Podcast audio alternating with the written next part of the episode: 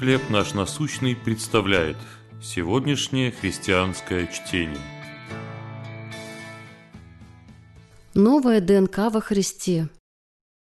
Послание Ефесянам, четвёртая глава, двадцать четвёртый стих. «Облекитесь в нового человека, созданного по Богу, в праведности и святости истины». Четыре года назад Крису сделали операцию по пересадке костного мозга, а недавно он сдал анализ крови. Костный мозг донора сделал свое дело, спас Крису жизнь. Но также преподнес сюрприз. ДНК в крови Криса теперь не его, а донора. Это, конечно же, объяснимо. Целью процедуры было заменить его ослабленную кровь на здоровую кровь другого человека. Но теперь даже мазки со щек, губ и языка Криса обнаруживают ДНК донора.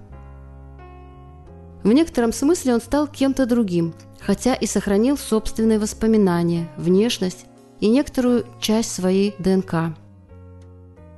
То, что случилось с Крисом, похоже на то, что происходит в жизни человека, который принимает спасение во Христе. Обращаясь к Спасителю, мы переживаем духовное преображение, становимся новым творением. Письмо Павла церкви в Ефесе побуждает читателей проявить это внутреннее преображение, отложить прежний образ жизни ветхого человека и облечься в нового человека, созданного по Богу в праведности и святости. Отделить себя для Христа.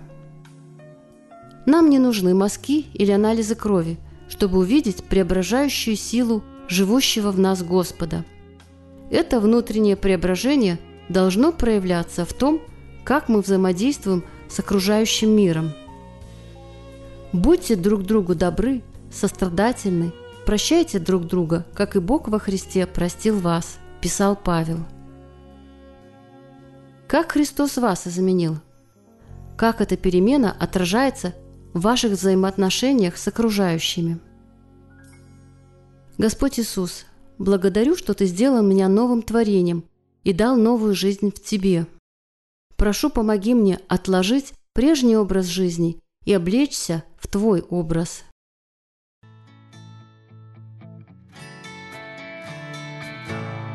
Чтение на сегодня предоставлено служением «Хлеб наш насущный». Еще больше материалов вы найдете в наших группах Facebook, ВКонтакте, Инстаграм и Телеграм.